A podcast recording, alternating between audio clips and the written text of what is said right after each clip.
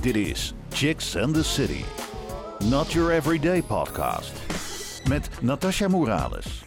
Wat ontzettend leuk dat jullie hier allemaal zijn. En wat fijn dat ik ook alle gezichten kan zien. De laatste keer dat ik hier zat, had ik ook een hele leuke zaal met mensen. Maar dan hadden allemaal mondkapjes op. En dan zie je toch eigenlijk niet zo goed of mensen het nou leuk vinden of niet. Dus je staat te vertellen en denk je van... Ik weet het niet, maar ik zie dat jullie allemaal heel goed gemutst zijn. Dus heel fijn. Fijn dat jullie hier zijn. Mijn naam is Natasja Morales. Ik mag vandaag onze gast interviewen, Splinter Chabot. Hier zit hij al. Heel erg leuk. Ja, nou helemaal goed. Dat is helemaal super. Ik wilde je graag nog eventjes persoonlijk zo van... Kom lekker op het podium, maar je bent er al. Ja. Helemaal fijn. Ik ga mezelf nog even voorstellen. Ik ben Natasja Morales, zoals ik al eerder zei. Ik heb een aantal leuke dames meegenomen. Die huppelen hier ook rond. Die zijn van Chicks and the City. Dat is een project wat ik heb opgezet en heb bedacht.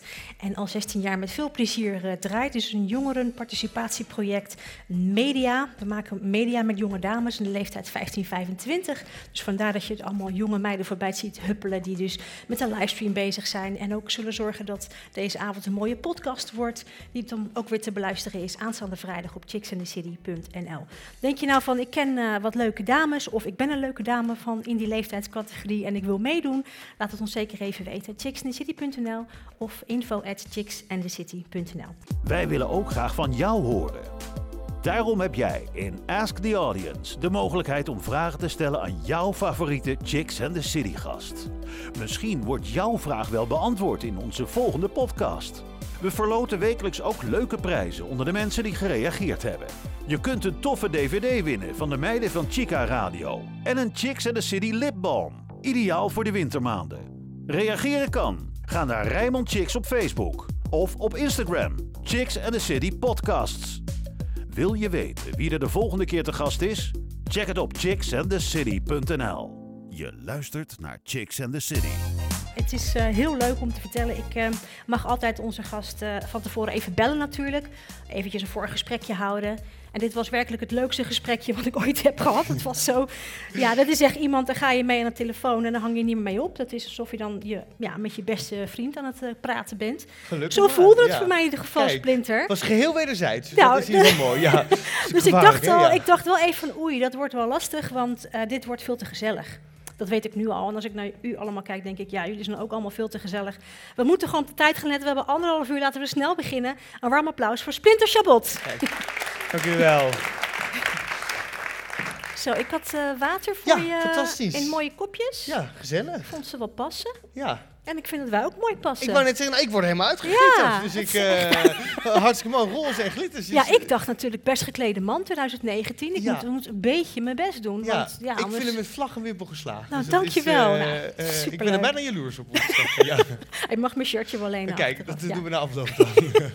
Te gek. Hey Splinter, heel fijn dat je er bent. Ja. Eventjes in het korte. Ik wil eigenlijk beginnen bij het begin. Ja. En dan begin ik altijd een beetje van, hoe was jij vroeger? Wat we zelf hebben kunnen vinden op Google is dat jij de derde van 4 zoons bent. Ja, klopt. Nou, jouw vader is natuurlijk bekende dichter en schrijver Bart Chabot. Je moeder is Jolanda en is arts. Ja, klopt wel. En je bent opgegroeid in Den Haag. Nou, dat is 3 keer Drie correct. Dingen, maar toen dacht ik van, wat kan je nog meer vertellen? Hoe was het thuis bij jou?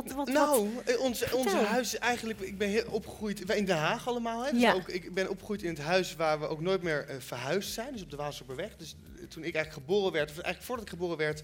en mijn moeder maakte nog steeds wel eens grapjes over... toen ik in mijn moeders buik zat... stond zij te boren en te timmeren in de muren... en behang op te hangen en weet ik veel wat allemaal. Oh, het was er echt zo een. En de avond voordat ik dus geboren werd... stond zij ook nog met een machine gaatjes te boren. Dus zij zegt dat ik daar in de baarmoeder... enigszins door de war ben geschud. En dat dus effect heeft gehad op mijn verdere levensloop. Dus daar is het fout gegaan. Of juist goed gegaan. Dus iedereen subjectief mag het invullen. Maar op de Waalsdorperweg is dat. En daar ben ik op een gegeven moment dus geboren. En het mooie is dat wij nooit meer verhuisd zijn daarna. Dus we hebben daar na mij is nog een broertje gekomen, Storm. En met hem sliep ik samen op de kamer. En dus thuis is... zeker voor mij, maar eigenlijk ook voor mijn broers hoor, maar is echt dat ene huis en die ene plek. En ik woon nu in Amsterdam, ben ik heel erg gelukkig. Maar het is, als ik terug ga naar dat huis, daar is ook niks veranderd eigenlijk. Loop je in om even antwoord te geven op je vraag, in een soort van Alice in Wonderland-achtige omgeving. Een Pipo de Clown, Pippi Langkous, zo ongeveer ziet ons huis eruit. Dus de keuken is geel, oranje, de voorwoonkamer is roze, donkerder roze. Dus allerlei kleuren. Mijn moeder die heeft een gezellige hobby voor het verzamelen van spullen met frutsels eraan. Dus alles kronkelt en krioelt en nou glittert het nog net niet zo schitterend als jouw shirt. Maar dat is dus een beetje de samenstelling van ons huis. En de ene persoon zou zeggen, in ieder geval ik zou zeggen dat het heel mooi is en heel gezellig en heel warm en heel fantasierijk. De ander zal zeggen dat het een enorme tering zo is. Zo zou je het ook kunnen invullen. Maar wij maken zelf altijd grapjes, als er bij ons wordt ingebroken, gaat de inbreker heel gauw weg. Want ik denk dat er al iemand is geweest. Ja. Ja, dus zo, dan heb je een beetje een beeld hoe dat bij ons thuis eraan toe ging. En in die onrust groeide wij, moet ik zeggen, dus mijn broers en ik, op met natuurlijk een moeder die fulltime werkte. Dus de kostwinner was, de huizen en de auto's zijn van haar. En die ook de baas was, dus zat aan het hoofd van de tafel. Bepaalde dat we niet over Formule 1 en voetbal mochten praten. Was voor mij een prettige bijkomstigheid, voor de rest van de familie iets minder. Maar, en de vader die natuurlijk aan het schrijven was thuis. Dus die had een eind van, Storm en ik sliep op de tweede verdieping. En papa had aan het eind van een smalle gang een heel klein schrijverskamertje eigenlijk, vol met boeken en de gordijnen altijd dicht. En dan zat hij daar voorovergebogen, en dan moesten we altijd een beetje stil zijn, voorovergebogen. Zag je eigenlijk meer schaduw dan vader, was hij aan het tikken. En dan, wat wij dan zeggen, of thuis, of in ieder geval, ik op een gegeven moment heb gezegd, is dat tikken, het schrijversregen is wat hij produceerde. En in die fantasierijke wereld mochten wij kind zijn. Maar jij zegt, je woont dus nu in Amsterdam. Voel je je dan meer een Hagenees of een Amsterdammer? Ik weet dat we een livestream hebben, dus ik moet woorden passen. Want ik heb net nog, moest ik delen met mijn eigen volgers en er zitten heel veel Hagenees tussen. Dus ik houd het ongelooflijk van Den Haag. En ik ben ook echt geboren in Den Haag. Dus ik ben in die zin wel Hagenees of Hagenaar. Dat had een discussie natuurlijk of je mag claimen dat je een Hagenees bent. Maar ik moet zeggen, ik vind Amsterdam wel heel erg lekker in die zin dat de vrijheid en het niet in mindere mate aanwezig zijn van de onzichtbare regels die soms in een samenleving hangen of in een stad kunnen hangen. Dat vind ik aan Amsterdam wel prettig, dat die iets meer uitgegumd zijn daar al. En dus daarom ben ik daar wel blij mee. Maar dat neemt niet weg dat ik... ik ben het hele weekend nog bij mijn ouders geweest met Sinterklaas. En dan met de duinen en het groen. Maar Rotterdam is ook een heerlijke stad voor mensen. Ja, even voor de goede orde. Een van de allerbeste Nederlandse dichters is het natuurlijk. Onder andere Jules Deelder. En dat is een hele lijst op te noemen. Maar... dit is een echte stadstad, dat vind ik wel altijd. Als je dan de skyline ziet, moet ik even oppassen met het publiek. Maar, dus ik denk dat je gewoon kan zeggen wat je vindt. Hoor. Ik hou van allebei de steden, laat ik het even zo zeggen. Ja, maar precies. Nu, ik ben natuurlijk jong nu nog, en dan ben ik wel blij dat ik even in Amsterdam woon. Ja, oké. Als ik dat zo mag zeggen. Ja. Toch een conclusie getrokken. Nou, heel goed. Het heeft even geduurd, omweg, maar je komt er wel. Je mag mij altijd onderbreken, hè? Dat weet je. En hoe was jij als kind? Want we hebben wat leuke kinderfoto's. Kunnen we wat kleine splintertjes laten zien? Ja, ik was als kind. Was ik vrij. Dit is een beetje een samenvatting. Ja. Zo goed huis eruit ziet. Ja. Dan heb je meteen een idee. Ik was als kind wel vrij. Hoe zou ik het zeggen? Niet heel rustig. Dat weet ik misschien nog steeds niet.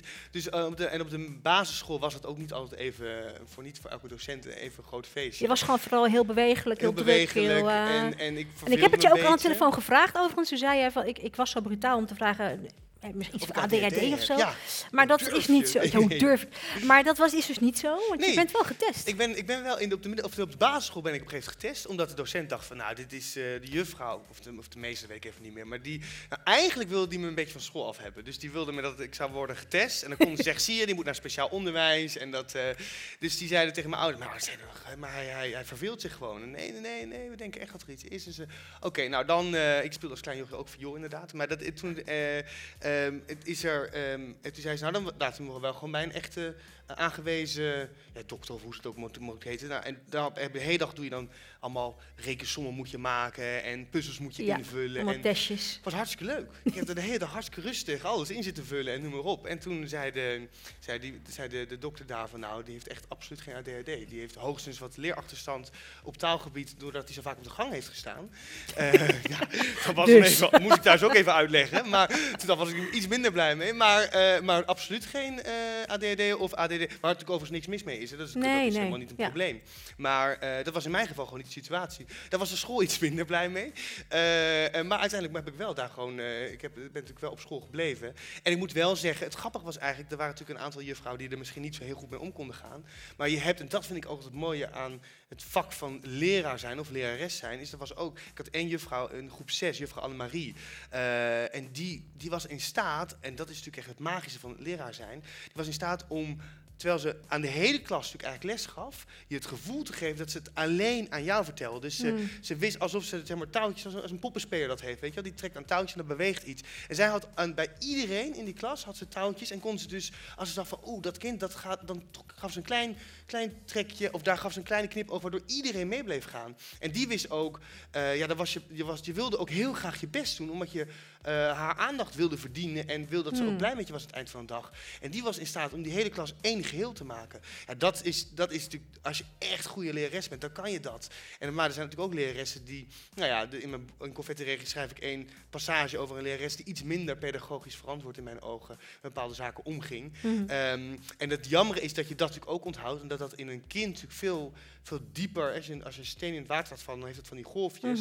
Maar het heeft impact. Nou ja, en dat is, de juffrouw Annemarie is dan zeg maar, er zijn de golfjes, maar die doven ook weer uit. Dus dat is heel iets positiefs en dat moet je dan zelf elke keer aanzetten. Maar die steen, die komt natuurlijk neer op de grond. En die grond is natuurlijk wat in je lichaam zit.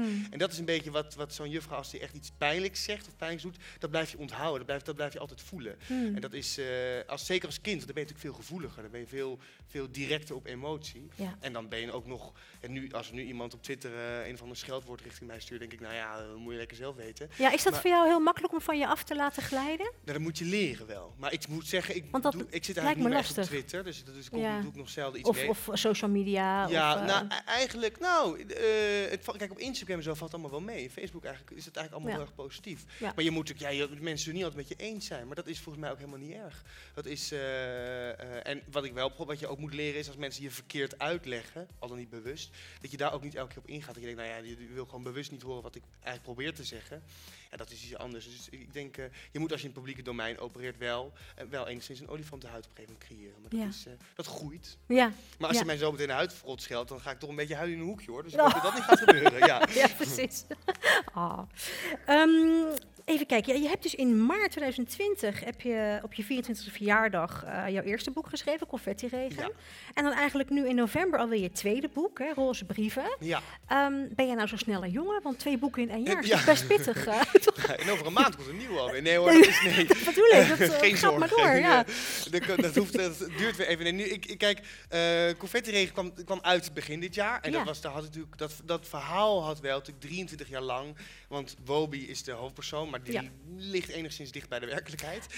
Zo niet bijna helemaal bij de werkelijkheid. Dus dat verhaal had ik natuurlijk wel 23 jaar lang laten groeien eigenlijk en laten ontwikkelen. En ik hoefde alleen maar, als je een plant naar boven trekt, dan zie je de wortels. En dan moet je soms even de aarde aftikken. Dat was in dit geval ook de situatie. Dus ik hoefde alleen maar die planten mogen trekken, naar de wortels te kijken, iets van aarde af te halen en dan eigenlijk het opschrijven. Ja. En dat heb ik vrij snel gedaan, omdat ik ook opnieuw verliefd werd en opnieuw onzeker werd en opnieuw, alles kwam natuurlijk opnieuw terug. Dus die hele emotionele rollercoaster, als een tsunami viel dat weer over me heen. En dus ik had daar ook niet 4 of 5 of 8 jaar over willen doen, wat sommige cijfers natuurlijk wel doen en terecht. Maar dat was voor mij heel heftig geweest. Want ik zat ook echt in een soort, toen bestond nog niet het woord quarantaine, maar ik zat de hele januari zat ik gewoon opgesloten in mijn huis, gordijnen dicht. Ik had een zandloper van 1,5 meter van glas en die draaide ik om, deed er 3 uur over voordat die leeg was. En dan was ik alleen maar aan het tikken en dan mocht ik daarna iets eten en drinken en dan weer door en dan in de middag even op de bank liggen, wat muziek. Omdat je natuurlijk ook moet ontladen en even moet ontspannen. Ja. En dan weer doortikken. En dan heel af en toe, dus eens in zoveel dagen, naar de Albert Heijn of de Jumbo.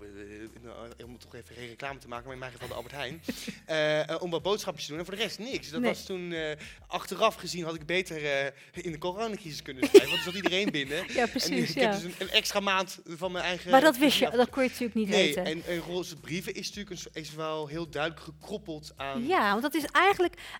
Is het zo dat je die twee boeken misschien eerder kan zien als een soort van deel 1 en 2 bijna of zo? Nou, dat... Of is dat dan weer niet zo? Ik begrijp maar ik denk als mijn... Het heeft zo met elkaar te maken. Ja, maar ik denk als mijn nieuwe boek komt, dat meer een echt deel 2 is. Moet ik oppassen wat ik zeg, want ik mag niet anders zeggen. Nou, dat zou logischerwijs een deel 2 zijn. En Confetti en Roze Brieven, dat is wel echt een heel duidelijk effect van Confettiregen. En als je kan de boeken los van elkaar lezen, maar als je Roze Brieven leest, heb ik heel bewust, omdat ik dat leuk vind, van een soort van vishaakjes heen en weer gegooid, waardoor je bepaalde dingen terugkomen. Dus Daniel, die natuurlijk een grote rol speelt in Confettiregen, een van de jongens waar Wobi ongelooflijk verliefd op is, was, nou is eigenlijk. Maar hij kijkt hopelijk niet mee. Nee, maar dus, die wordt erin genoemd. Liesje, de opperbevelhebber van het vriendinnenleger, om het even zo te noemen, die natuurlijk heel belangrijk. Een van de vriendinnen zit overigens in de zaal hier daarachter. Kun je even je handje? Dus, kijk. Wie is dat? Hoe heet dat? Is Belle. Dus die zit en ja. Ik kon niet alle vriendinnen letterlijk erin terugkomen, maar die zijn natuurlijk samengevoegd. Maar ze is van een belangrijke vriendinnengroepje van mij die ook achterin worden bedankt. Dus ik vind het ook heel leuk dat ze er is. Dat even was een persoonlijke noot. Maar wat wou ik nou zeggen? Nou, en die Liesje komt dus ook weer even terug in het boek met een briefje. Dus in Roze Brieven. Ja. En zo. En het broertje en de moeder die komen natuurlijk terug. Dus zo zijn er allemaal koppelingen. Ja. Dus je kan dan knipogen naar de boeken heen en weer zien. Maar ik heb het ook zo gedaan dat je het wel los van elkaar kunt lezen. Want, want voor de mensen die het boek misschien nog niet hebben, of de boeken nog niet hebben gelezen, Confettiregen, dat gaat over jou. Alleen eigenlijk wel. Ja. Maar je schrijft de naam van Wobi. Ja, omdat het verhaal natuurlijk niet eigenlijk alleen van mij is. Nee, dus precies. Ja. Dat is natuurlijk het verhaal van zoveel mensen in de LHBTI-community. En daar zijn reacties op gekomen. Mensen hebben jouw brieven geschreven, naar aanleiding van dat boek. Dus het heeft zoveel teweeggebracht bij mensen. Ja. En die brieven, een selectie daarvan, die heb jij eigenlijk gebundeld en daar een boek van gemaakt. En dat zijn Roze Brieven. Ja, wat ik... Kijk, we zijn natuurlijk zo makkelijk eigenlijk bereikbaar in deze tijd. Iedereen onderling via Instagram. Je stuurt een privéberichtje en daar boek ik dan natuurlijk wel. Het wordt wel nog gefilterd, maar dan in de hoop probeer ik daar altijd iedereen te reageren erop. Maar dan krijg je... ik kreeg zeker toen Confettiregen net uitkwam echt... eigenlijk honderden berichten per week. En maar wat ik heel dierbaar eigenlijk vond, is dat omdat mensen natuurlijk Confettiregen lazen, wat heel persoonlijk is, hebben ze natuurlijk ook het gevoel, wat voor een deel ook klopt, dat ze je heel erg hebben leren kennen. Dus dat ze ook de vrijheid hebben en kunnen nemen, gelukkig maar, dat ze ook hun eigen verhaal delen. En eerlijk kunnen delen.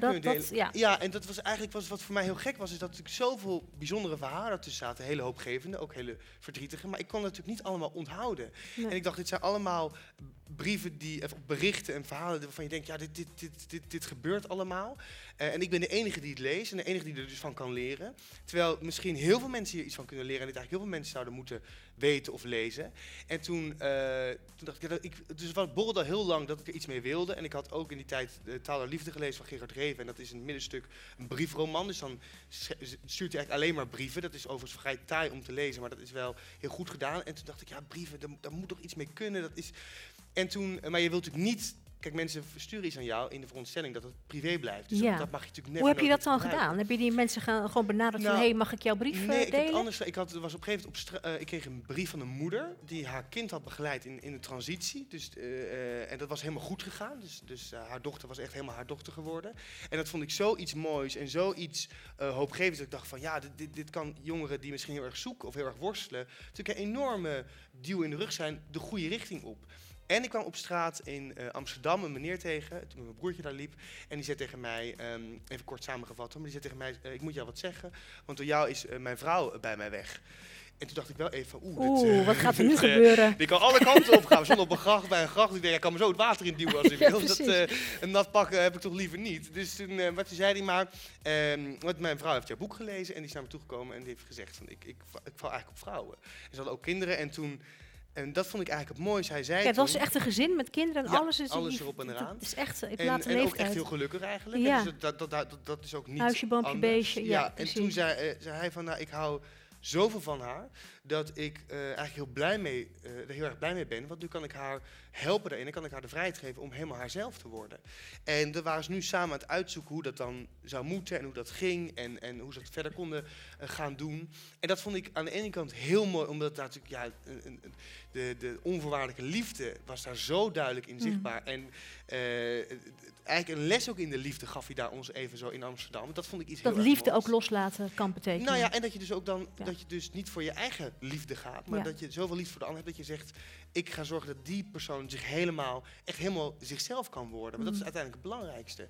En dat mag natuurlijk nooit iemand bekooien en gevangen houden. Dus dat vond ik iets heel moois. En aan de andere kant, wat ik ook vond, is dat dit gebeurt dus nog steeds. Het is niet iets van, als je zegt 50 jaar geleden of 60 jaar geleden of 70 jaar geleden, denk je, oh ja, dat het gebeurde toen. Maar dat is dus nog steeds. En toen dacht ik, dit zijn verborgen verhalen die niet verborgen mogen zijn. En onzichtbaar, die eigenlijk zichtbaar zouden moeten zijn. En toen hebben we een oproep gedaan, heb ik de uitgeverij opgebeld en een oproep gedaan van, met een apart e-mailadres van, stuur jouw brieven in. Als je mee wil werken aan dit project, Roze Brieven, zodat mensen ook heel duidelijk wisten, dan is er dus een kans dat het in het boek belandt. Natuurlijk is dat niet dat je niks meer hoort en dat het dan opeens in het boek staat. Dan is natuurlijk contact heen en weer. En ik heb alle brievenschrijvers die in het boek zijn, heb ik uitvoerig ook contact mee gehad. En ook de uitgeverij. En ik ben nu alleen wel nog tot op de dag van vandaag bezig met het beantwoorden van de brievenschrijvers die naar dat adres hebben gemaild. Hoeveel brieven heb je binnengekregen? Ik heb er nou echt veel, dus een aantal 100 denk ik. En ik heb er nog 40 of 50 die ik aan het beantwoorden ben. Omdat ik vind dat, kijk, je kan natuurlijk zeggen, ik stuur terug, dank voor je verhaal, heel erg mooi. Gewoon een soort van je leven. Standaard, precies. Ja. En dan heb je ik heb het natuurlijk wel allemaal al gelezen, want dat heb ik, anders kon ik natuurlijk niet de selectie ook maken.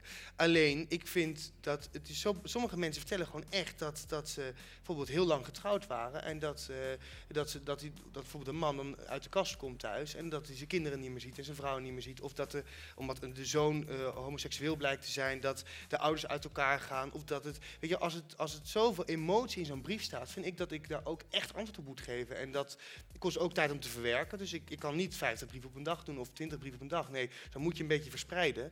Dus dat kost tijd, maar dat is wel heel dierbaar om te doen, want soms krijg je een reactie terug van zo'n brievenschrijver.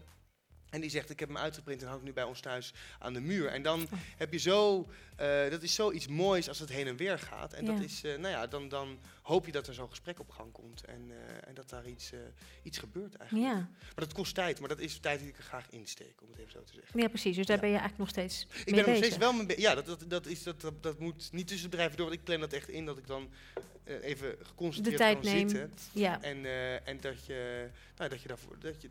daar moet je ook even voor zitten. Want ik lees hem dan echt dus 2 of 3 keer en dan met de pen erbij, omdat ik denk, oh, over deze zin wil ik wat zeggen, of over deze gebeurtenis wil ik wat zeggen. En daar kan je dan op reflecteren. En, dan, en dat is dus, en dat is een Roze Brief dus niet gedaan, dat is natuurlijk een brief van mij die ik terugstuur. Maar Roze Brieven is het eigenlijk, je volgt Wobi die naar Zweden gaat en daar de brieven gaat lezen. En een deel van de brieven dus gaat lezen en dan eigen gedachten erbij heeft of interactie met de natuur. Maar niet het antwoord eigenlijk op die brieven krijg je niet, omdat dat vond ik een fout beeld geven. Want dan lijkt het natuurlijk alsof Wobi of ik de soort van het antwoord heeft op hoe je moet omgaan met worsteling of hoe je om moet gaan met onzekerheden en met twijfels. Terwijl dat natuurlijk absoluut niet het geval is. Dus je moet niet een soort van alwetende situatie creëren alsof je dat wel hebt. Dus het is echt, je wordt eigenlijk hand in hand meegenomen door. Het is ook voor iedereen anders natuurlijk. Het is voor iedereen anders, ja zeker. Ja. En het is alleen wel heel mooi, er zit een brief in van Marcel, zijn vader van een kind, van een dochter die op een gegeven moment vertelt dat ze op meisjes valt. En hij vertelt in het begin van die brief dat hij eigenlijk vroeger heel erg in hokjes dacht. En dat hij eigenlijk vond dat hij dat niet meer moest doen, maar dat hij het eigenlijk heel lang heel overzichtelijk had gevonden. En dat opeens zijn eigen dochter op meisjes bleek te vallen. En dat hij dan mogelijk zegt eigenlijk van, weet je het wel zeker? En dat hij dan denkt, oh, dat is helemaal de verkeerde reactie. En dat hij dan heel gauw een knuffel geeft. En dat hij zich afvraagt van, heb ik dat wel goed gedaan? En überhaupt het concept uit de kast komen, is dat ook niet achterhaald? En dan zeg ik daar eigenlijk op dat juist die knuffel die hij geeft, dat het belangrijkste is. Want dat is natuurlijk hetzelfde eigenlijk wat die man deed met zijn vrouw die bij hem wegging. Namelijk, die knuffel is dat het eigenlijk allemaal goed is. Dat die onvoorwaardelijke liefde er is. Dus dat er misschien wel even iets niet handig helemaal is gezegd, maar dat kind onthoudt ook die knuffel die ook gegeven is. En die kan daar uiteindelijk altijd op terugvallen. En dat is natuurlijk het belangrijkste. Ja. En het mooiste uiteindelijk. Wat mooi. Je luistert naar Chicks and the City. Een van de meiden van Chicks and the City, Amber, die gaat 3 verschillende fragmenten voorlezen uit jouw boek. En hij wilde eigenlijk beginnen met eentje uit Confettiregen. Ja. Wat kan je kort vertellen over dit fragment, Amber? Ik heb je boek natuurlijk gelezen en er waren een paar fragmenten die mij heel erg zijn bijgebleven. En ja, dit is eigenlijk een van de eerste fragmenten waarvan ik echt al even een soort van moest slikken en ook bij mezelf dacht van... Dat je ook bij jezelf denkt van, ik zou eigenlijk willen dat het fictie is. Want het is natuurlijk ja, toch deels autobiografisch. Dus ja, dit was me echt wel een fragment wat mij is bijgebleven. Oké, laten we gaan luisteren. Yes. Er woonde ook nog een zusje bij ons. Het zusje hield van roze. Het zusje had een roze klamboe, een roze dekbed, een zee van knuffels, een roze poef, een suikerspin om in te kunnen leven. Roze rees boven alle andere kleuren uit. Ik was het zusje. Ik was het zusje niet, maar werd dat soms wel. Hij heel even een zij. Tot zusje gemaakt door de opmerkingen of de vragen van een ander, door de buitenwereld, terwijl de binnenwereld nog niets vermoedends zat te spelen. De buitenwereld legde bloot wat nog niet blootgelegd hoefde te worden. Hebben jullie een zusje? De eerste keer dat iemand dat vroeg, was er niet veel aan de hand. Ik sprong achter mijn bureau vandaan en gaf aan dat het mijn bed was, met mijn spullen. De verwarring in de ogen heb ik altijd onthouden. Ik begreep de blik niet, maar voelde hem wel. Die blik bleef kauwgombalachtig plakken. Telkens, als er sindsdien iemand kort langskwam en onze kamer in moest, dreunde die zin naar binnen. Voor de buitenwereld was er altijd een paar seconden een zusje. Terwijl ik helemaal geen zusje wilde zijn. Ja, mooi gelezen, dankjewel. Hoe is dat voor jou om dit zo terug te horen? Is dat dan iets wat je ook echt weer voelt binnenkomen? Of heb je het inmiddels een plek gegeven? Nee, in het begin was het natuurlijk... heel erg bedankt voor het voorlezen overigens. Het ja, is, zeker. Zonder hakkelen en struikelen overigens. Als ik het voorlees is dat altijd wel het geval. Dus dat doe je fantastisch. De eerste keer toen ik het manuscript ook inleverde... toen was ik natuurlijk sowieso heel erg emotioneel. Want ik had natuurlijk weinig geslapen, veel in stress, veel in emotie gezeten. En toen ik het ging lezen de allereerste keer... want dan krijg je dan gaat naar de redacteur en die zegt... nou, dit is te lang of dit is te kort of dit is niet duidelijk... of wat bedoel je hier precies? Maar dan komt het terug... En toen ben ik het in Den Haag gaan lezen met mijn moeder. Niet bij mijn vader en zo, want ik wilde dat mijn vader het niet zou lezen als... Waarom? Nou, mijn papa is natuurlijk schrijver. Ja, ja. En kijk, als hij het manuscript krijgt, dan kan je nog dingen aanpassen. Want dan kunnen nog dingen veranderd worden. Ja. En ik ken mijn vader een beetje. Hij gaat het dan niet lezen als vader, maar dan gaat hij lezen als schrijver. Oh, ja. Dus dan gaat hij met de pen in de hand en dan zegt hij... dit is een beetje te lang en deze zin kan anders. En, ja, okay. Want ja, dit wordt gedaan. En dat wilde ik. Ik wilde dat natuurlijk... Confettiregen was natuurlijk ook een gesprek wat ik thuis niet gevoerd had, maar wat nu eigenlijk wel... verteld zou worden eigenlijk. En waarvan ook mijn broers natuurlijk heel veel dingen niet wisten. Dus ik wilde dat mijn vader het niet als schrijver zou lezen, maar als papa.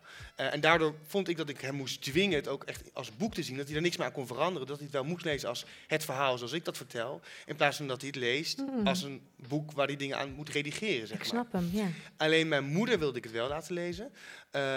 Omdat ik ook... we zaten eerst tegenover elkaar in de keuken. En dus al die gele en oranje kleur om even... Je ziet het voor je, hè? Je ziet het soort... Ja, die rommel. Ja. En toen zat ze tegenover mij. En ik had dan een stapeltje gelezen. En had ik bijvoorbeeld, dit vond ik dan ongemakkelijk. En dan gaf ik het aan haar. En dan ging ze... Maar toen was het zo heftig. Want dan zat mijn moeder natuurlijk tegenover mij... mijn verhaal te lezen met dingen erin die ik vond en die ik had beleefd.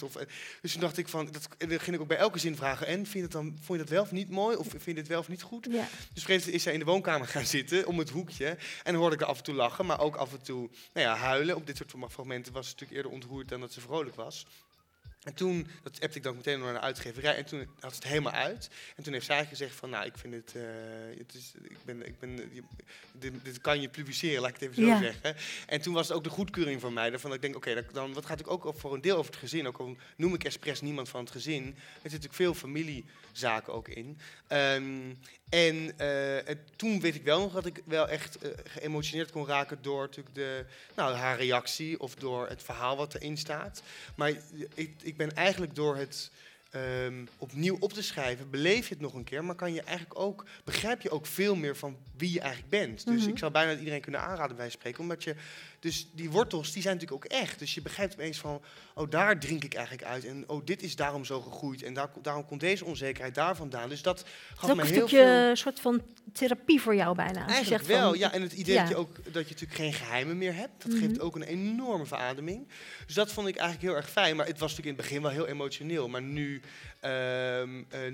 daar ben ik nu... Nu kijk ik op een andere manier ernaar, want nu vertel ik er vaker over. En dan gaat de emotie natuurlijk wat meer weg. Ja. Daar word je rustig in, laat ik het even zo zeggen. Dus ik raak niet geëmotioneerd als ik dit hoor. Maar ik zie natuurlijk wel dat kleine jochie voor me. En ik moet dan ook denken aan de soms kleine jochies die ik dan ontmoet in een boekhandel ergens. Die dan vertellen heel veel ook dat ze op balletles zijn gegaan of weet ik veel wat. En dan herken je natuurlijk altijd iets van, er zitten ook stukjes van jezelf in. Want zij herkennen natuurlijk stukjes... van henzelf in jou, maar jij herkent ook stukjes van jezelf in hen. Dus dat zijn allemaal puzzelstukjes die tegen elkaar aan klikken eigenlijk. En dat vind ik dan eigenlijk het meest emotionerende nog. Waarvan je denkt misschien dat het een verhaal van jou is, het verhaal van heel veel anderen eigenlijk blijkt. Dat maakt het eigenlijk nog heftiger misschien eigenlijk wel. Ja, dat het verhaal niet op zich staat. Ja. En maakt het makkelijker voor jou dat het boek over Wobi gaat? Dat je eigenlijk vanuit Wobi schrijft. Is het dan toch makkelijker voor jou om naar de verhalen te luisteren en te kijken die daarin... Ja, dat is natuurlijk altijd... het zou natuurlijk heel ongemakkelijk zijn als ik iemand over Splinter hoor praten. Dus het zijn natuurlijk mensen die gewoon echt een boek schrijven die echt over hen gaat. Ja. Maar jij hebt er echt wel voor gekozen om dan Wobi de hoofdpersoon te laten zijn. Ja. Is Wobi Splinter of is Splinter toch iemand anders? Ik denk dat Wobi uiteindelijk in de boeken zich verder zal ontwikkelen en misschien op bepaalde punten anders zich zal ontwikkelen. Dus Wobi is natuurlijk ook de persoon die in Roze Brieven naar Zweden gaat en misschien ook wel vaker terug gaat komen in boeken. Maar ik vind het wel mooi om een soort van, als je een ballon lucht blaast, om in Wobi ook meer fantasie erin te blazen. Ja. Dus die fictie... hoeveelheid groter te maken. In Confettiregen liggen natuurlijk vrij dicht bij elkaar, maar ik had Wobi wel nodig om een laagje plastic over de werkelijkheid te kunnen leggen. Ten eerste zijn natuurlijk mijn herinneringen. Dat is altijd discutabel. Dus ik wilde ook, als het vanuit Splinter werd geschreven, dan pretendeer je ook dat dat de geschiedenis is of het verhaal is zoals het ook daadwerkelijk is gegaan. Terwijl natuurlijk dingen ook in dit boek zeker zijn of in Confettiregen zijn samengevoegd om, wat ik net zei over vriendinnen bijvoorbeeld, ik kan niet alle vriendinnen erin vertellen, want dan is voor de lezer niemand te doen. Dus je brengt mensen samen, je brengt sommige verhaallijnen samen. Maar het verhaal van Wobi zelf is natuurlijk wel vrij één op één verteld. Maar daarvoor had ik wel Wobi nodig, omdat je dan eerlijk kunt blijven. Als je natuurlijk er zitten natuurlijk scènes in die... dit is een pijnlijke scène, maar dat is nog niet een gênante scène. Maar er zitten ook, als bijvoorbeeld hij heel erg verliefd op Daniel is en dat wil niet lukken en er gebeuren bepaalde ontwikkelingen omdat hij met iemand bijvoorbeeld op iemand verliefd wordt of zo, en dan reageert Wobi natuurlijk niet altijd even charmant. Dan is het natuurlijk, als je je eigen naam aan het tikken bent, dan ben je heel gauw geneigd om natuurlijk met een gummetje de werkelijkheid iets te veranderen en iets aan te passen. Dus kijk, als een portret van je geschilderd wordt, dan kan je niet ondertussen kijken wat de schilder doet. Dus dan krijg je als het goed is een waarheidsgetrouw portret. Maar in dit geval, als schrijver, heb je zelf de kwast in de handen en kijk je ook meteen wat je doet. Dus is dan de verleiding, bewust of onbewust, heel groot om te denken, toch een beetje een andere vormpje aan toevoegen. En dat wilde ik niet. Ik wilde dat het eerlijk zou zijn, omdat ik ook dacht van, het werkt het best, ook voor de lezer en voor iemand die er hulp aan kan hebben, als het ook het eerlijke verhaal is. Dus dat was een voordeel. Het gaf ook, en uiteindelijk was Wobi natuurlijk, is een knipoog naar Bowie, waar ik fan van ben. En zijn de W en de B zijn omgedraaid. Het is niet heel creatief, maar dat is toch, vond ik, leuke speling. En, je bent fan van Bowie, maar ook van Prince. Van wie ben je dan een grotere fan? Van wie ik een grotere fan? Ik vind... Ik vraag je wel wat, zeg. Het was de moeilijkste vraag van de avond. Ja. Nee, ik zit nu, als ik naar mijn Spotify-lijst moet geloven, dan krijg je zo'n overzicht natuurlijk, staat Prince op 1 qua hoe vaak ik het luister. Dus dat is... ik denk dat ik nu iets meer naar Prince luister dan naar Bowie, maar ik vind ze allebei... het zijn zulke mensen die zo voor vrijheid staan, zo door eigenlijk leefde, moet ik zeggen, en bestonden alsof er helemaal geen hokjes waren. Hè? Dus een man, vrouw, hetero, homo, maar ook werktechnisch, mode, kunst, zingen, muziek maken. Weet je, al die dingen, daar waren ze allemaal toe in staat. Dat vind ik eigenlijk fantastisch. En daarom heb ik dus Wobi gebruikt en, als Bowie, om daar een knipoog naar. En omdat ik heb die naam ook gebruikt omdat ik een onbevlekte naam wilde hebben. Dus iedereen kent misschien wel een Jeroen of een Klaas. En soms vind je Jeroen heel leuk, maar soms vind je Jeroen helemaal niet leuk. En het gevaar is dan, als lezer sta je dan, qua schrijver technisch, sta je 3-0 achter als een lezer een negatieve ervaring heeft met die naam. En volgens mij zijn er ik weet inmiddels dat er een kat is die Wobi heet, maar volgens mij zijn er niet heel veel mensen die Wobi heet. Dus ik heb dan een onbevlekte naam waar ik eigenlijk natuurlijk de lezer in kan laten groeien van wat hij van die persoon vindt. Ja. Plus dat de lezer ook de fantasie of de ruimte houdt om een eigen gezicht te vormen. Dus als dat natuurlijk echt mijn naam staat, is het wel heel moeilijk om een ander gezicht erbij in te beelden. Terwijl, nu kreeg ik ook best van jongeren een reactie dat ze zeiden dat ze af en toe gingen kijken naar de voorkant of hun eigen hoofd er niet op stond. Als je dan natuurlijk heel duidelijk een naam erin staat, dan is dat veel moeilijker. Dus je moet soms ook die... Je hebt er wel goed over nagedacht. Je denkt echt goed over dingen na, jij, hè? Nou, dit is gewoon echt allemaal doordacht. Dit was allemaal niet zo bedacht. Het grappige is eigenlijk, ik leverde het in met Wobi. Ja. En toen heeft de uitgeverij het eerst teruggezet in Splinter. En toen heb ik echt gezegd... Daarom moest ik over nadenken, waarom wil ik het eigenlijk niet? Waarom voel ik dat zo? En toen kwamen natuurlijk al die argumenten van... Dit zijn de redenen waarom ik dat niet wil. En toen hebben ze het weer teruggezet in Wobi. En Wobi komt... Natuurlijk is een clip ook naar Bowie, maar die had ik in eerste instantie gebruikt. Want daar was ik in... dit moet ik even uitleggen. Ik zou een politiek pamflet schrijven. Dat was het idee van Confettiregen. Dus niet van... Ik had een contract getekend voor een boekje van maximaal 100 pagina's, 20.000 woorden. Over de politiek. Omdat ik politicologie studeerde en bij de JVD had gezeten, et cetera. Nou, uiteindelijk... Ik zat een beetje te zoeken van, moet ik er eigenlijk over zeggen? Toen was ik maar gewoon begonnen aan een kinderboek in november. Want ik vond het gewoon leuk om in de fantasiewereld te belanden. En daar had ik een naam voor verzonnen. Dat was Wobi ook. Want dat was natuurlijk Bowie. Nou, je begrijpt. Ja. En toen... ben ik uiteindelijk aan Confettiregen. Ik moest op een gegeven moment wel echt over dat politiek pamflet gaan schrijven. En toen ben ik begonnen met een verhaal over de zilverplastic plakkorbellen. Maar er kwamen zoveel herinneringen terug dat ik gewoon steeds meer daarover ging schrijven. En toen dacht ik, dat is helemaal niet wat ik in het contract heb afgesproken. En toen? Dus, ik heb toen even niks gezegd. Ik heb alleen maar gezegd tegen de uitgeverij hoeveel woorden ik had getikt. Niet wat ik had getikt. En ik wist dat ze daar ook wel onrust over ontstond. Want ze gingen dat op een gegeven moment optellen. En dachten op een gegeven moment, dit is veel meer dan 20.000 woorden. En dat klopt, uiteindelijk was Confettiregen, in het echt was het volgens mij meer dan 120.000 of 130.000. Maar uiteindelijk het boek is 90.000 woorden. En is natuurlijk niet 100 pagina's, maar wat is het, 339 pagina's ongeveer. Heel ongeveer. Maar, en dat is natuurlijk, eigenlijk is het helemaal niet het boek wat we hadden afgesproken. Dus zo kan ook iets groeien. Maar daar kwam Wobi dus ook nog vandaan. Dus het was eerst een naam voor iets anders. En toen vielen er allerlei stukjes op. Maar hoe heb je dat toen met de uitgever gedaan dan? Want die verwachtte een heel ander boek. Die verwacht een heel ander boek. En er was wel echt onrust. Maar op een gegeven moment heb ik het manuscript... Ik heb niet tussendoor iets gestuurd, omdat ik wilde dat ze... niet wisten dat je een heel ander boek ging schrijven. Nee, en ik dacht, ik stuur het hele pakket op. Want dan kunnen ze over het hele verhaal oordelen of ze dan dit wel of niet goed vinden. Dus je hebt ze niks verteld en gewoon het hele ding... Terwijl zij dachten iets heel anders te krijgen. En toen kregen ze... ze voelden natuurlijk wel aan dat er iets niet helemaal goed ging. Nee. Want dan hadden ze wel door dat er iets niet klopte. En ik had wel een beetje geïnd van, ik werk ook aan iets anders soort van. En toen heb ik aan Stadiana heb ik het op een gegeven moment helemaal opgestuurd. En die is toen in het weekend gaan lezen. En die zei toen, dit is natuurlijk totaal niet wat we hebben afgesproken. Maar tot op de dag van vandaag heb ik nog geen juridische consequenties ondervonden van mijn contractbreuk. Maar dus zo kan je ze maar zien. Soms is buiten de lijntjeskleuren helemaal niet zo gek. Nee, precies. Ja. Nou, dat is ook weer heel goed. Is dat uitgepakt? Heeft dat uitgepakt, inderdaad. Je luistert naar Chicks and the City. Jouw roze brieven. Ik ga Amber weer vragen om op het podium te komen. Want we gaan... twee stukjes voorlezen, twee fragmenten. Ja. Die heel erg impact hebben gemaakt bij ons. En ik denk dat dat bij jullie ook zo zal zijn. Ik vond het in ieder geval heel heftig. Ik hoop dat ik in ieder geval bij het verhaal van Richard wel droog kan houden. Dat ga ik hopen. Ja. Oké, laten we gaan luisteren. Ja.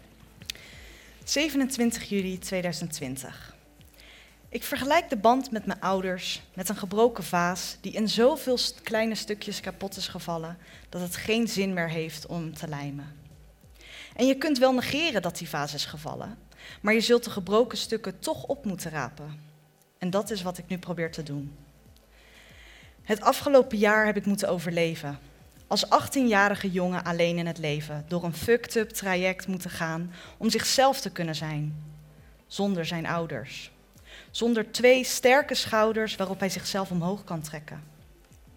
Er zijn momenten dat ik er niet bij stilsta dat ik geen ouders heb. Want zo voelt het. Alsof ik ze jaren geleden ben verloren en ik er niks aan kan doen om ze terug te krijgen. Het is makkelijker om te doen alsof ze dood zijn dan jezelf er continu aan te herinneren dat ze er nog zijn. Dan te blijven proberen om ze achter je te krijgen. Maar er zijn ook punten waarop ik besef dat ik mijn ouders nodig heb. En dat ik wil dat ze naast me staan.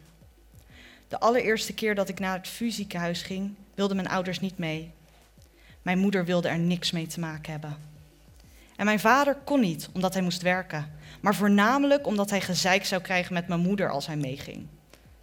Gelukkig ging mijn mentor mee. Maar ik realiseerde me ook, zo hoort het niet. Mijn ouders hadden tijdens dat gesprek naast me moeten zitten. En mijn hand moeten vasthouden, terwijl ik met een gebroken stem vertelde dat ik niet meer wist wat ik met mezelf aan moest. Maar dat kon niet. En dat ging ook niet gebeuren. Toen ik werd geopereerd, heb ik niks van mijn moeder gehoord.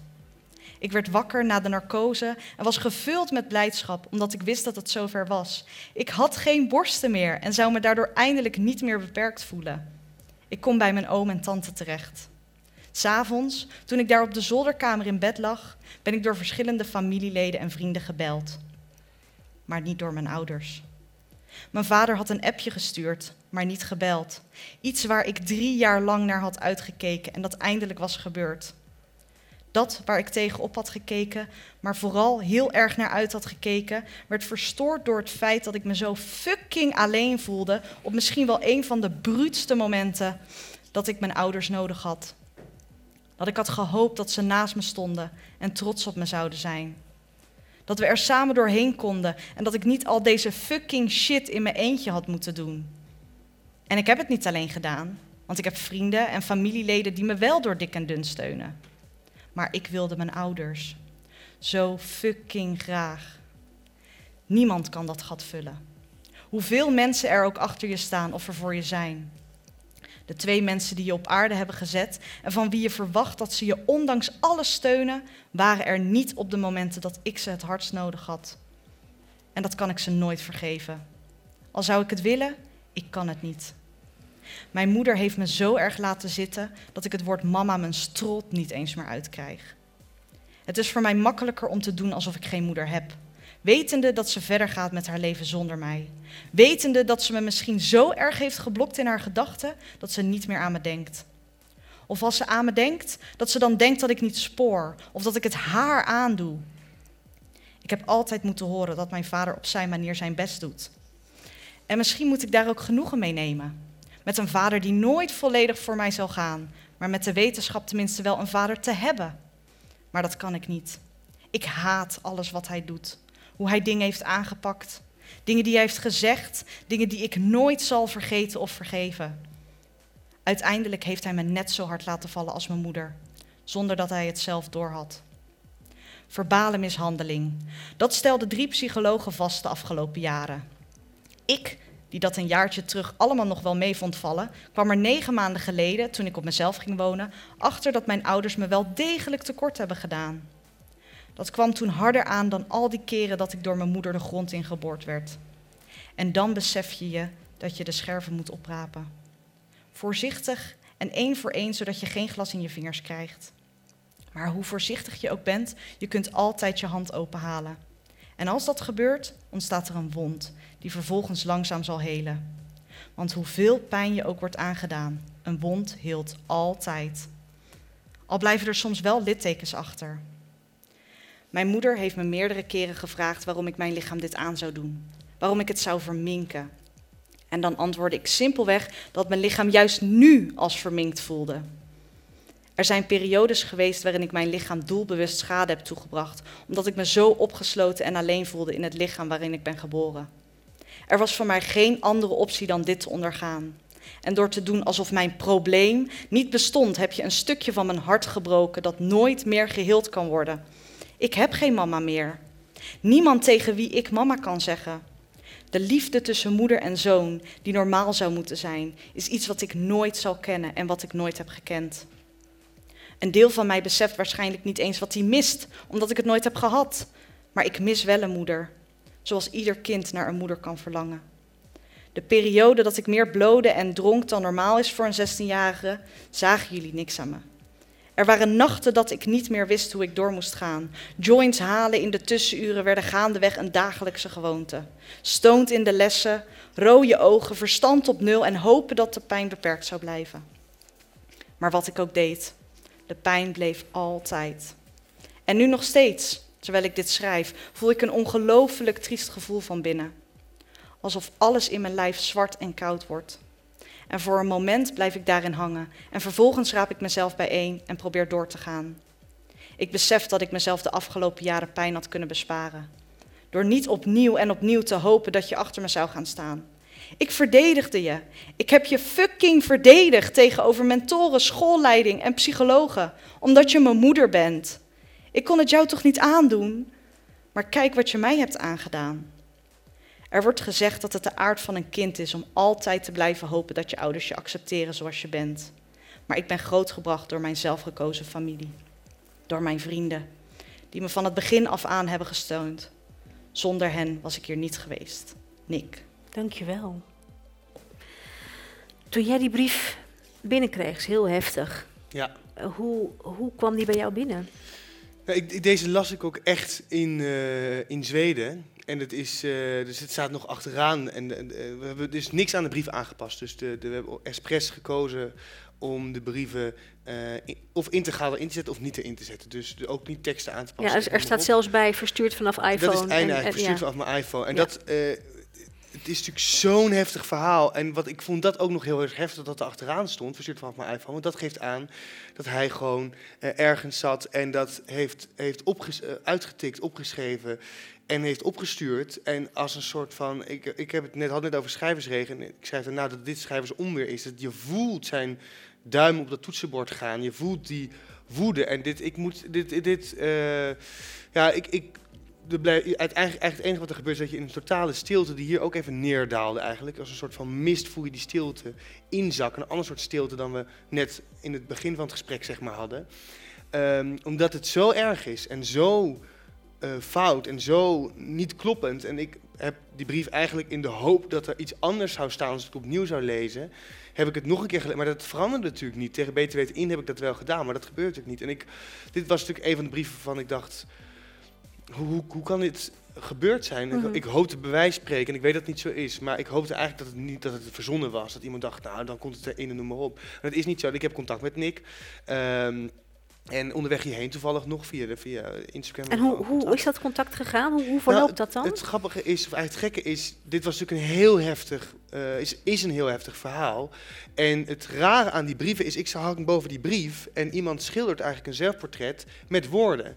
En dan weet je dus eigenlijk hoe iemand van binnen eruit ziet en wat iemand heeft meegemaakt. Dus het kan heel veel invullen, maar het probleem is van een woordelijk zelfportret in de vorm van een brief is dat je het gezicht niet kunt inbeelden. Want je krijgt niet de schetsen van het gezicht. Dus het was voor mij ook, dit was nou zo iemand die ik eigenlijk het liefste knuffel zou willen geven en waarmee ik bier zou willen drinken en zou gaan voetballen. Maar ik weet niet, ik kan op elke straathoek, kan zo'n roze brievenschrijver, kan rondlopen of langs je lopen zonder dat je het doorhebt, zonder dat je het weet van elkaar. Mm-hmm. Er kan hier in de zaal iemand zitten die een brief heeft geschreven waarvan ik het dus niet weet, omdat ik niet kan zien wie de brievenschrijver is. En dit vond ik heel heftig en toen had ik natuurlijk een reactie teruggegeven en daar had hij ook heel mooi weer op gereageerd via de mail en zo. En toen was natuurlijk nog steeds geen gezicht. En opeens kreeg ik via Instagram, in de spambox eigenlijk, zag ik een berichtje. En die was van Nick. En toen ging ik natuurlijk naar. En toen keek ik naar wat het berichtje was. En dacht ik, oh, dit is hem. En dat was. En als ik nu ook zeg, dat raakt me dan nog op meest. Omdat ik toen opeens natuurlijk. Ik had het toen al een soort van verwerkt dat ik het een plek had gegeven. En ik heb erg mijn best om. De brieven zijn zeg maar de cadeautjes. Dit is natuurlijk geen mooi cadeau. Maar ik heb alleen het pakpapier eromheen gelegd als het ware. Dus je begint, Wobi leidt het in en hierna komt natuurlijk een stuk waarin Wobi erover nadenkt.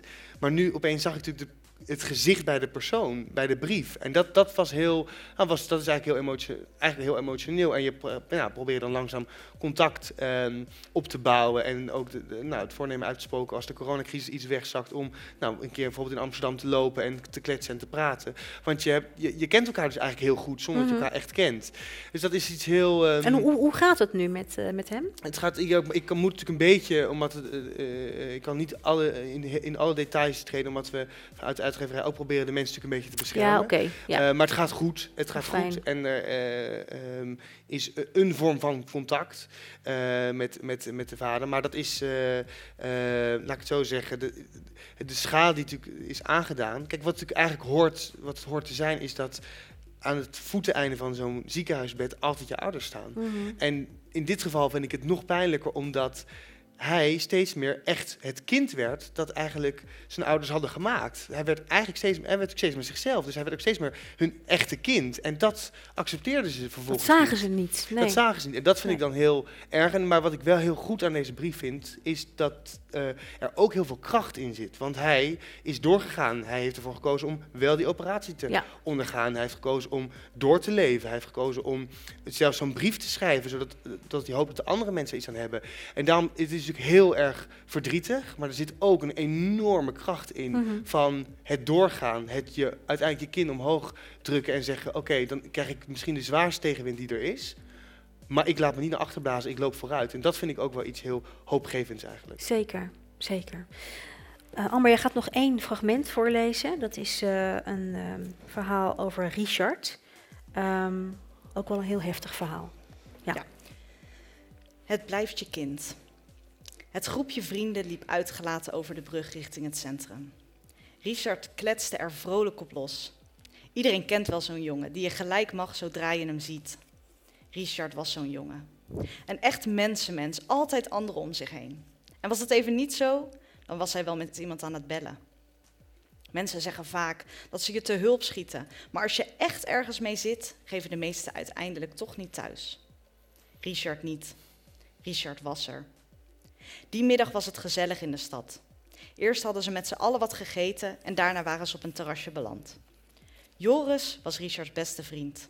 Waar Joris was, daar was Richard en andersom. Mensen die ze minder goed kenden dachten wel eens dat ze een setje waren. Maar de vriendschap was al sinds hun jonge jaren zo hecht. Ze kenden elkaar door en door. Joris kende ook het moeilijke gevecht dat Richard voerde. In tegenstelling tot Joris was Richard wel homoseksueel.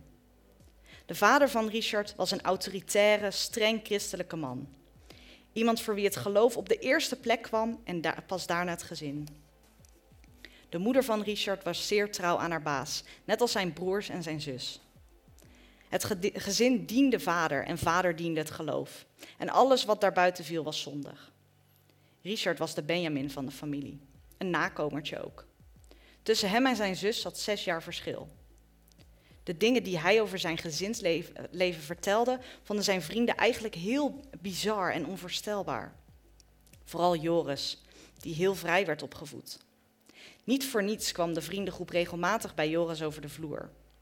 Zijn moeder vond het ook gezellig. Ze gedroeg zich als een soort moederkloek en zorgde dat het de groep aan niets ontbrak.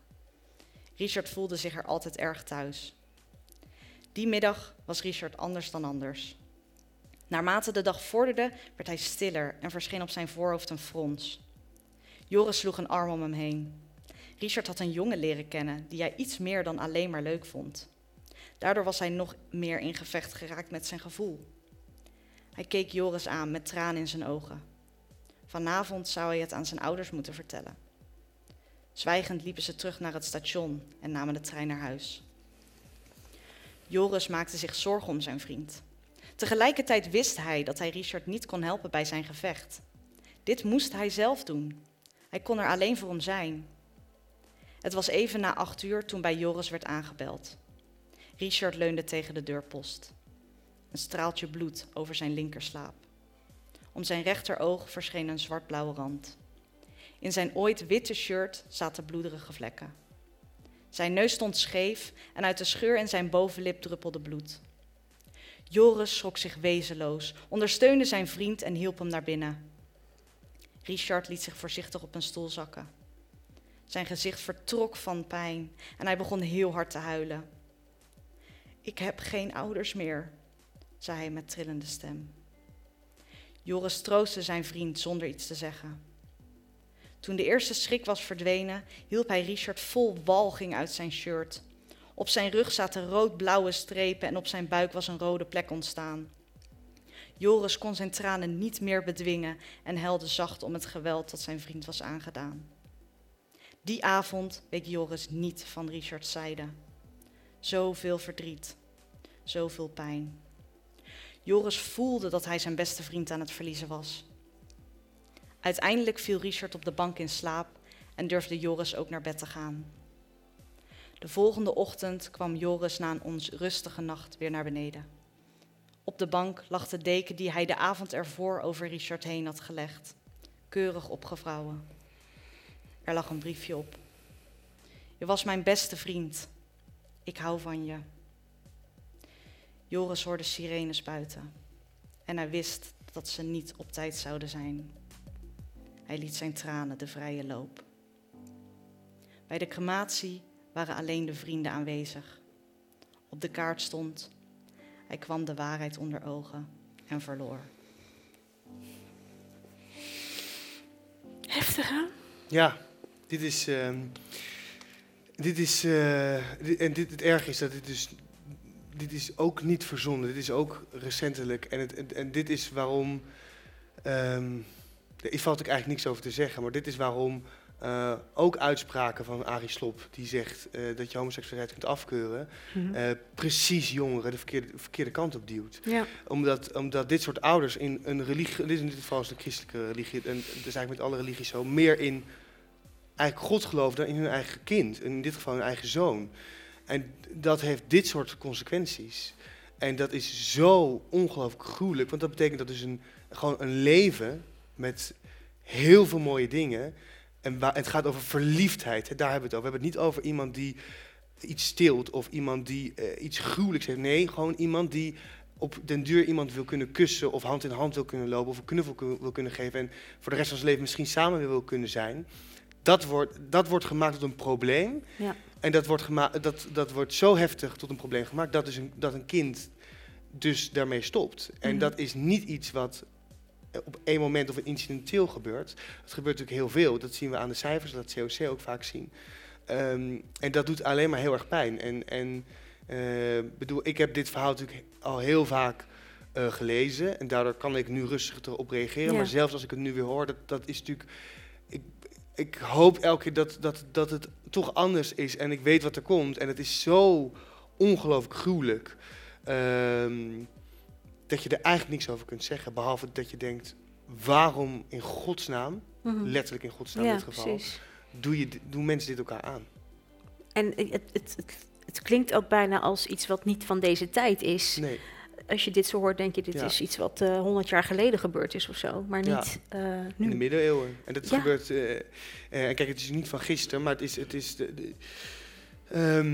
het gebeurt, er zijn nu natuurlijk ook meisjes en jongens en mensen die ergens in een gezin opgroeien waarin dezelfde situatie zich zou kunnen ontwikkelen en voordoen. En dat is zo erg. En dat is ook waarom... Want je zou natuurlijk kunnen zeggen, maar we hebben toch... Iedereen kan in Nederland trouwen. En iedereen mag in Nederland trouwen. En iedereen kan toch hand in hand over straat. En dat mag op papier allemaal. Alleen, dit laat nou zien dat de papieren werkelijkheid totaal iets anders is dan de ware werkelijkheid, waarin soms wordt gehandeld en waar onzichtbare wetten hangen. En sommige onzichtbare wetten zijn zo zichtbaar dat het dit soort consequenties heeft. Heb jij het idee dat de tolerantie tegenover LHBTI, dat steeds minder aan het worden is? Nee, ik ben vergelijk met vroeger? Ik geloof wel in de vooruitgang. Amber. Ja, dankjewel. Ik geloof wel in de vooruitgang, dat het zich door ontwikkelt. Ik geloof alleen, ik ben ervan overtuigd dat we zijn natuurlijk nog lang niet. Nou, dit verhaal maakt het helaas op een hele gruwelijke manier duidelijk. En kijk, dit zijn de eerste verhalen die je eigenlijk niet meer wil hebben dat die bestaan. Dit zou natuurlijk eigenlijk een verhaal moeten zijn waar we denken van, jeetje, dit gebeurde 100 jaar geleden inderdaad. Nee, maar dat gebeurt dus vandaag de dag nog steeds. Ik denk wel dat we natuurlijk in een goede ontwikkeling zijn. Maar als je ook kijkt naar het buitenland en naar Polen, en dat is natuurlijk gewoon de Europese Unie. Hè? Dat is, we werken met z'n allen in één norm- en waardegemeenschap eigenlijk. En daar worden LHBTI-vrije zones ingevoerd. En dat had, dat is dan nog ver weg. En in Nederland is het natuurlijk ook... ik ken genoeg vrienden en vriendinnen en weet ik veel wat die... Nou, gewoon ook wel eens denken van, ik heb gewoon geen zin om hand in hand over straat te gaan, omdat ik sowieso een reactie krijg. Mm-hmm. En daar heb je niet altijd zin in. Maar het besef dat je überhaupt al moet nadenken over je wel of niet hand in hand in straat gaat. Ja, dat bedoel ik. Maar ik heb juist het idee dat dat vroeger wat meer geaccepteerd was of zo. Gaan wij een beetje... Ja, dat weet ik niet hoor. Zijn we een beetje aan het verpreutsen, aan het preutser worden? Of wat? Er wordt ook wel gezegd dat we soms wat minder over seks en liefde durven te hebben. Terwijl ik denk, ja, dat is in principe altijd het mooiste wat er is. En dat is alleen maar het beste wat er is. Ik denk wel dat kijk, natuurlijk zijn er terugvallen. En ook in Amerika en zo met Trump, die natuurlijk allerlei wetten ook tegen transgenders heeft ingevoerd eigenlijk. Die natuurlijk heel veel dingen veel moeilijker maken. Dat zijn allemaal terug. Maar ik geloof in de lange lijn dat we wel omhoog gaan. Maar dat is een vooruitgangsgeloof. Hè. Dat ik dat even wel duidelijk zeggen. Ik denk alleen wel, moet ik ook niet het verleden idealiseren. Ik leef het natuurlijk niet, maar 60, 70 jaar geleden was het ook geen feestje. Dat bewijzen de verhalen over... vaders en moeders die samen trouwen, maar waarvan eigenlijk of allebei natuurlijk een ander leven willen leiden, of de een van de twee een ander leven wil leiden, of dat er heel veel verborgen plaatsvindt. Nee, maar als je bijvoorbeeld kijkt naar de jaren 80, jij bent dan fan van Prince en Bowie en al dat soort artiesten. Ja. Dat waren ook een beetje mannen die, Prince had hoge hakken aan, Bowie had make-up op. Ja, dat soort dingen zie je nu ook niet meer zo. Nee, kijk nou, je mag van de muziek vinden wat je wil, maar bijvoorbeeld Lady Gaga, die maakt zich natuurlijk wel heel nadrukkelijk, spreekt zich uit voor de LHBTQ+ gemeenschap. Harry Styles is natuurlijk ook iemand die letterlijk met hakken aan eigenlijk en een jurk op de Vogue staat. Ja. Dus Sam Smith is natuurlijk iemand die ook non-binair is. Dus die is niet een hij of een zij, maar non-binair. Dus je ziet wel daar natuurlijk ontwikkelingen in. Maar ja, het is natuurlijk een hele grote rit, helaas, met heel veel hobbels. Ja. Terwijl waar we het eigenlijk over hebben zijn mensenrechten. Hè. Het is niet, dus het is niemand die vraagt of iemand 80% meer belasting wil gaan betalen, of dat één groep elke dag 1 miljoen krijgt. Nee, je vraagt eigenlijk gewoon om eerlijke behandeling, dat je iedereen ziet als mens. En dan ook nog eens over zoiets bazaals als verliefd zijn. En dat is natuurlijk wel gewoon heel jammer dat dat zo lang duurt. Ja. En dan zijn ook symbolen, dat wil ik nog één klein dingetje zeggen. En ik vind Merkel, ben een groot fan van haar, hoe ze het doet. Maar als Merkel tegen het homohuwelijk stemt, wat ze gedaan heeft, omdat ze wist dat haar partij, of dat er wel een meerderheid zou vormen, maar zij stemt tegen omdat dat dan kiezertechnisch beter ligt, omdat ze natuurlijk in een christelijke partij zit, dan denk ik, ja, dat is ook zo'n symbolische actie die voor heel veel mensen, die voelt je dan natuurlijk minder waardig. En dat doet zoveel pijn, omdat het zo mooi zijn als zij had gezegd, ik stem voor. Mm-hmm. Ondanks dat het misschien kiezertechnisch niet goed is, dan kies ik niet voor de macht, maar wel voor de mens. En je ziet dat heel vaak natuurlijk wordt gekozen voor macht en juist niet voor de mens. En dat zouden we eigenlijk moeten doen. Als ik jou zo hoor praten over politiek, jij hebt wel eens aangegeven dat je geen zin hebt in de grote mensenpolitiek. Nee. Als ik het zo hoor, zit daar misschien in de toekomst toch nog wel iets van politiek voor jou in? Nou, ik kan nooit uitsluiten wat ik in de toekomst ga doen. Ja, dus precies. Ik geloof in het huppelen. Je bent er heel erg mee bezig. Het is wel een belangrijk... Nou, zowel in Confettiregen als in Roze Brieven zit natuurlijk wel heel duidelijk een boodschap. Er zit heel duidelijk een missie achter. En dat is wel iets waar ik... en dat zijn dit soort avonden, daarom zijn dit soort avonden mij heel dierbaar. En vlieg ik met alle liefde alle kanten op. Omdat, al is er maar één... Gisteren was ik in de Lier. En er zat er één iemand in de zaal die in het begin een beetje verstopt bijna aanwezig was. En aan het eind van de avond zichtbaar aanwezig was. En dan denk ik, ja, dat is een missie. En daar hoef je niet altijd voor in de Tweede Kamer bij spreken te zitten. Dan kan juist het ergens zijn op locatie, of het over hebben met mensen, of contact maken, of één-op-één contact maken. Dat kan misschien, als je zo'n gericht doel hebt, misschien meer effect hebben dan dat je in een papieren werkelijkheidssituatie leeft. Dat is natuurlijk de politiek. Hè? De politiek gaat uiteindelijk veel over papier. Ja. En vergeten vaak van een trap naar beneden te komen en te zien wat het voor een effect heeft. Is dat ook de reden waarom je niet met grote mensenpolitiek... Nou, wat ik moeilijk vind met de grote mensenpolitiek is dat... kijk, in al mijn verhalen. Ook in, ik heb op een gegeven moment een programma gemaakt, Splinter in de Politiek. Ja. En daar was ook de vraag, kun je eigenlijk jezelf blijven in de politiek? Mm-hmm. In deze boek gaat het ook over jezelf zijn. Dat is, vind ik, iets heel belangrijks. Een duidelijke rode draad eigenlijk. Ja, en dat erg in de politiek is het grote probleem. En dat is niet, ik vind van links tot rechts zijn allemaal hardwerkende mensen. Hè. Ik bedoel, sommige politici, daar zou ik er nu even niet, om het gezellig te houden, even niet over uitweiden. Maar in principe zijn het allemaal hardwerkende mensen die echt heel erg hun best doen. Alleen, daar zitten natuurlijk allemaal systemen. Kijk, alle mannen lijken bijvoorbeeld allemaal op elkaar. Ze hebben, als je de hoofdhaar even afknipt, niet letterlijk, maar met een Photoshop zeg maar even uitveegt, dan kan je ze eigenlijk niet meer uit elkaar halen. Ze hebben allemaal een blauw of een donkerblauw pak aan. Soms, als je heel spannend wil hebben, een grijs pak, maar eigenlijk niet. En dan enige kleurverschil zit in de tas. Hoe komt dat nou? Wat is dat systeem? Dat maakt het zo onmenselijk als iedereen hetzelfde wordt. Ja. Terwijl, dus alle eigenheid door alle spindokters, door alle communicatieadviseurs die soms gewoon in het debat letterlijk bij een dame dan zeggen, je moet bij dit debat wel een schoudervulling of bij dit debat moet je een bloemetjesjurk aan. Dan wordt zo eruit en dat is niet dat iemand dat bewust doet, maar dat is allemaal gebaseerd op onderzoeken. Hoe komt iets over? Wat is betrouwbaar? Ja, en dat vind ik natuurlijk dat is natuurlijk rampzalig. Yeah. En dan komt nog eens bij dat je natuurlijk in de politiek, in de grote mensenpolitiek, als het echt over macht gaat, dan komen natuurlijk allerlei andere systemen in werking, namelijk wantrouwen. En daar is eigenlijk geen ruimte voor naïviteit, geen ruimte voor twijfel, geen ruimte voor van mening veranderen. En dat vind ik allemaal hele belangrijke dingen. Naïviteit vind ik heel belangrijk. Ik vind van mening kunnen veranderen heel belangrijk. Ik vind onzekerheid en twijfel heel erg belangrijk. Omdat het, als ik s'avonds naar een restaurant zou gaan, nou dat is de afgelopen tijd niet gebeurd, maar stel dat. Dan moet ik ook nadenken over wat ik wil eten. En dan twijfel ik daar ook wel eens over. Dan weet ik dat niet meteen. En hoe kan het dan, als er een van de grootste problemen op de politieke agenda, bijvoorbeeld immigratie of Europese Unie of klimaatbeleid, dat iedereen altijd pretendeert dat ze het antwoord hebben en de enige oplossing. Mm-hmm. Dat is zo raar iets, dat is zo loopgave technisch ingedeeld. Hè. Dat maakt het allemaal onmenselijk. En ik denk dat ik daar nu niet sterk genoeg voor ben, mm-hmm, om dat het hoofd te bieden, om het zo te zeggen. Duidelijk omschreven. Dit is Chicks and the City. Not your everyday podcast. Zo, wat een bijzonder gesprek is dit. Fijn. Ja. Dankjewel. Ik vond het een hele fijne avond. Ik vroeg me wel af, we zijn natuurlijk nu in de bieb. Ja. Behalve natuurlijk jouw eigen boek, wat natuurlijk een nummer 1 leestip is, boekentip is. Heb jij nog een boektip? Ja, zeker. Nou, er is in begin dit jaar, voor mij april of mei, een boek uitgekomen van Philippe Besson. Dat is een Franse schrijver. Is vertaald naar het Nederlands, zijn boek. Dat heet Lieg met mij. Die geef ik inmiddels over. Oh, dat is dit boek. Ja, nou, dat alsof jullie het wisten. Zo gek? Dat is waar ook. Ik heb jou verteld op de telefoon. Ja. Je hebt alles al verteld, jongen. Het is wel heel erg snel. Het is bijna eng.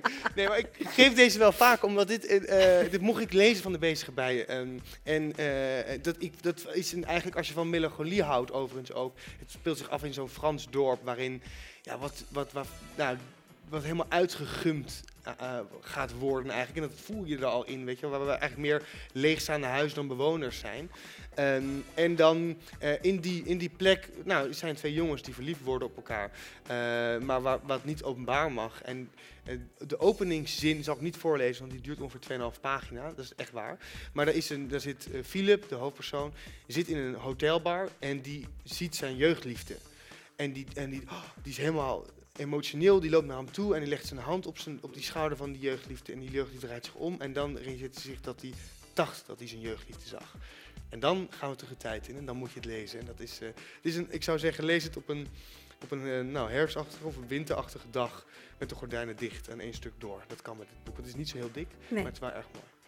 Splinter, ik wil je heel erg bedanken voor dit fijne gesprek. Nee, jij heel erg bedankt, jullie heel erg bedankt. En superveel succes met alles. En we zien jouw nieuwe dingen maar weer verschijnen in nieuwe boeken, toch? Ik hoop het wel. Ja. Ja, als mijn uitgeverij me ontslaat, dat is een probleem. Ja, maar dat is tot nu toe in ieder geval niet het geval. Ja. Jullie super. Ook heel erg bedankt dat jullie hier aanwezig wilden zijn. De mensen die thuis hebben meegekeken via de livestream, dankjewel voor het kijken. Ik ben Natasja Morales. Ik vond het heel erg gezellig met jullie. Hier zijn onze socials, als je ons nog wilt volgen. En aanstaande vrijdag komt de podcast van deze avond online te staan op chicksandthecity.nl. Ik vond het gezellig met jullie. Fijne avond. Chicks and the City. Volg ons op Instagram. Chicks and the City Podcasts. Like ons op facebook.com/RijmondChicks. De volgende show? Lees het op chicksandthecity.nl.